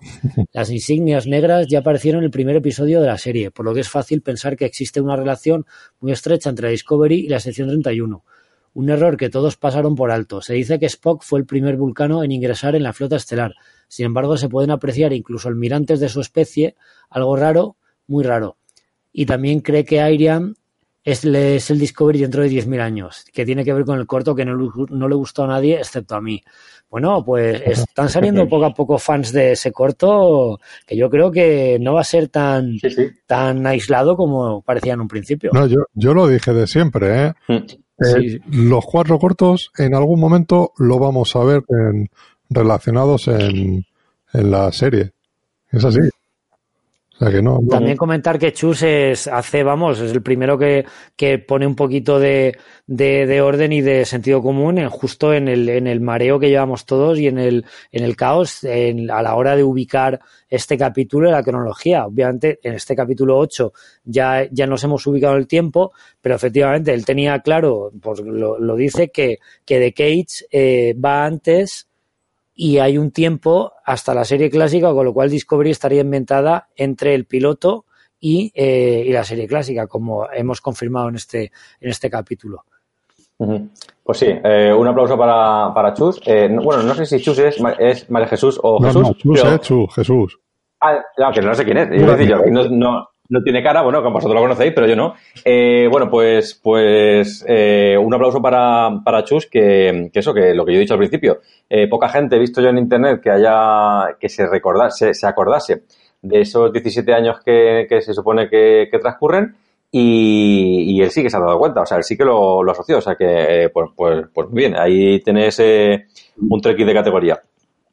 Sí, además Chus es un, es un tío que, que que se lo ha visto también todo y desde que lo conozco, que ya son años, siempre le ha encantado eh, Star Trek. Así que, Y hay un detalle, hay un detalle que menciona que a mí me, me gusta, que es el que parece que eh, no están haciendo más que reafirmar que es el universo, el universo eh, original, no, no el, la reinterpretación de JJ Abrams ni un universo alternativo.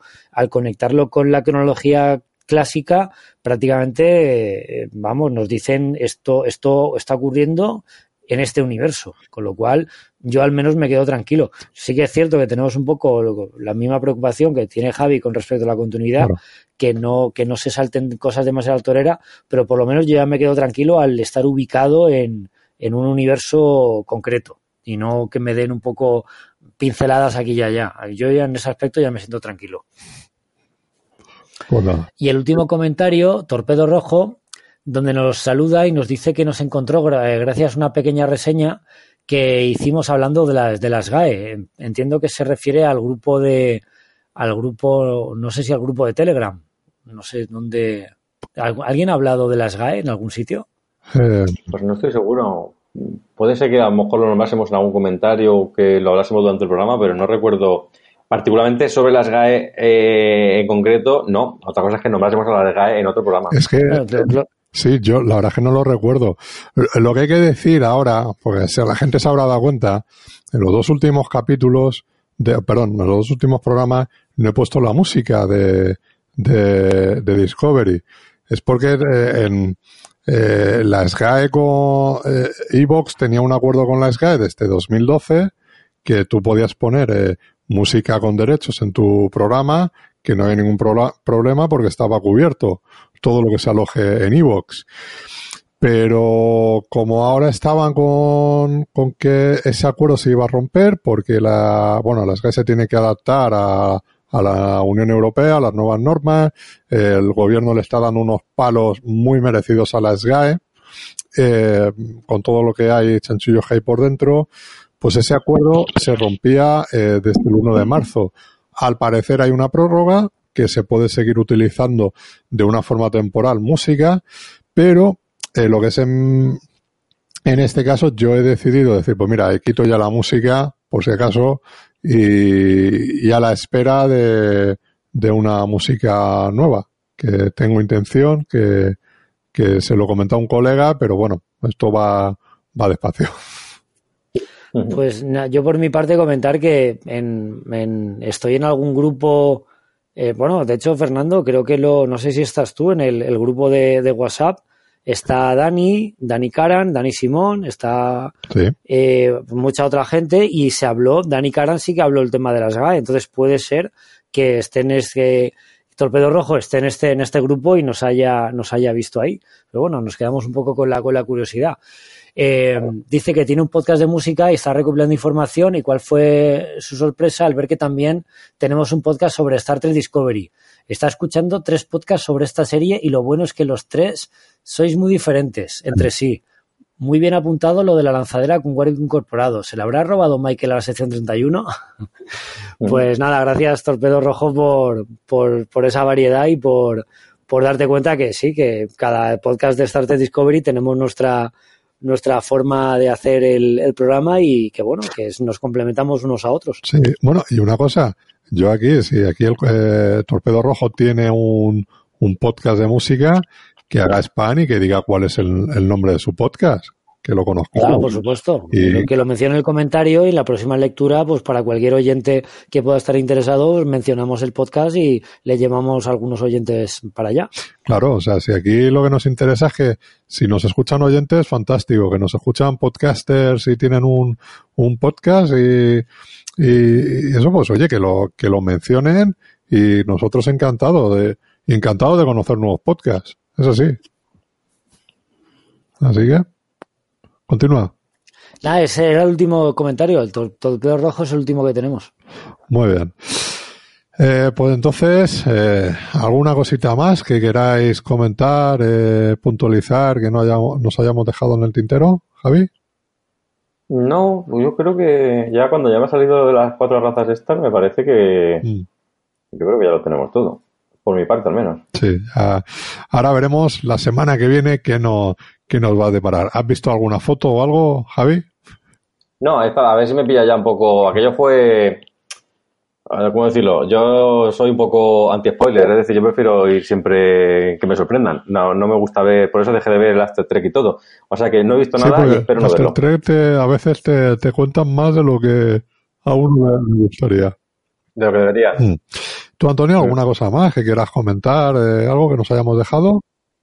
Nada más, la verdad es que lo de Talos, la trama, han sido varias tramas y, y aunque el capítulo no ha sido corto, también se me ha pasado enseguida porque iban también con el acelerador. Talos, la 731 persiguiendo, Spock y Michael resolviendo sus, sus traumas de, de la infancia ese detallito sobre el robo de datos, ese destello de ojos de Airiam y nada, y cerramos el chiringuito y hasta la semana que viene hemos comentado todo y, bueno, aunque ya digo que ha sido un capítulo que a muchos le ha gustado bastante por esa forma de conectar eh, eh, con el capítulo, con el capítulo el, piloto perdido, a mí no me, ha acabado de parecer tan tan redondo como, por ejemplo, el de la semana pasada. Que, bueno, el tema es que los viajes del tiempo siempre van a ganar cualquier otro tipo de trama, pero bueno, si siguen por este camino, encantado porque llevamos un par de capítulos magníficos y, y que bueno, yo creo que nos van a dejar un final de temporada a la, a la altura de esas bueno, eh, ahora que estaba pensando, yo no sé si, si eh, Torpedo Rojo viene de, eh, de que escuche el podcast este de, de, análisis pellejudo que hacen Gaff y Julio de Repaso en Serie, que ahí sí que me recuerdo que se hablaron de la, de la Sky y yo les hice también, les mandé un, un audio eh, comentándole, pues un poco explicando desde cuándo la SGAE estaba relacionado con Evox y todo eso y, y, cómo estaba la situación. A lo mejor de ahí, posiblemente también mencioné lo de la tertulia y todo eso, la tertulia Treki, y a lo mejor de ahí nos conoce. ¿eh? O sea que, pues sí que tiene puede ser, pinta, vamos. Los, los tertulianos trekkies aparecen de las formas más sí, sí, sí, sí, a lo mejor eh, me estaba pensando, digo, digo, yo hice un comentario ahí, digo, a ver si viene de ese podcast. ¿Sabes? Porque, porque vamos, ahora mismo no, no recuerdo otro sitio. bueno, pues nada, pues vamos echando el cierre, así que Javi, nos vemos, nos oímos la semana que viene. Estupendo, aquí estaremos. A ver qué nos depara el capítulo 9 de la de, de Discovery. Ahí. Y nada, tú Antonio, lo mismo. Nos vemos, nos oímos la semana que viene. A ver qué tal. Perfecto, hasta entonces un saludo. Y nada, yo, Fernando Montano, como siempre, os mando un, os mando un saludo y recordar, tened cuidado ahí fuera. Ah, no, eso espera, era... La verdad está ahí fuera, tampoco. Eh, larga vida y prosperidad a todos. Ahora sí. Vamos a hacer mención aquí a todas las series.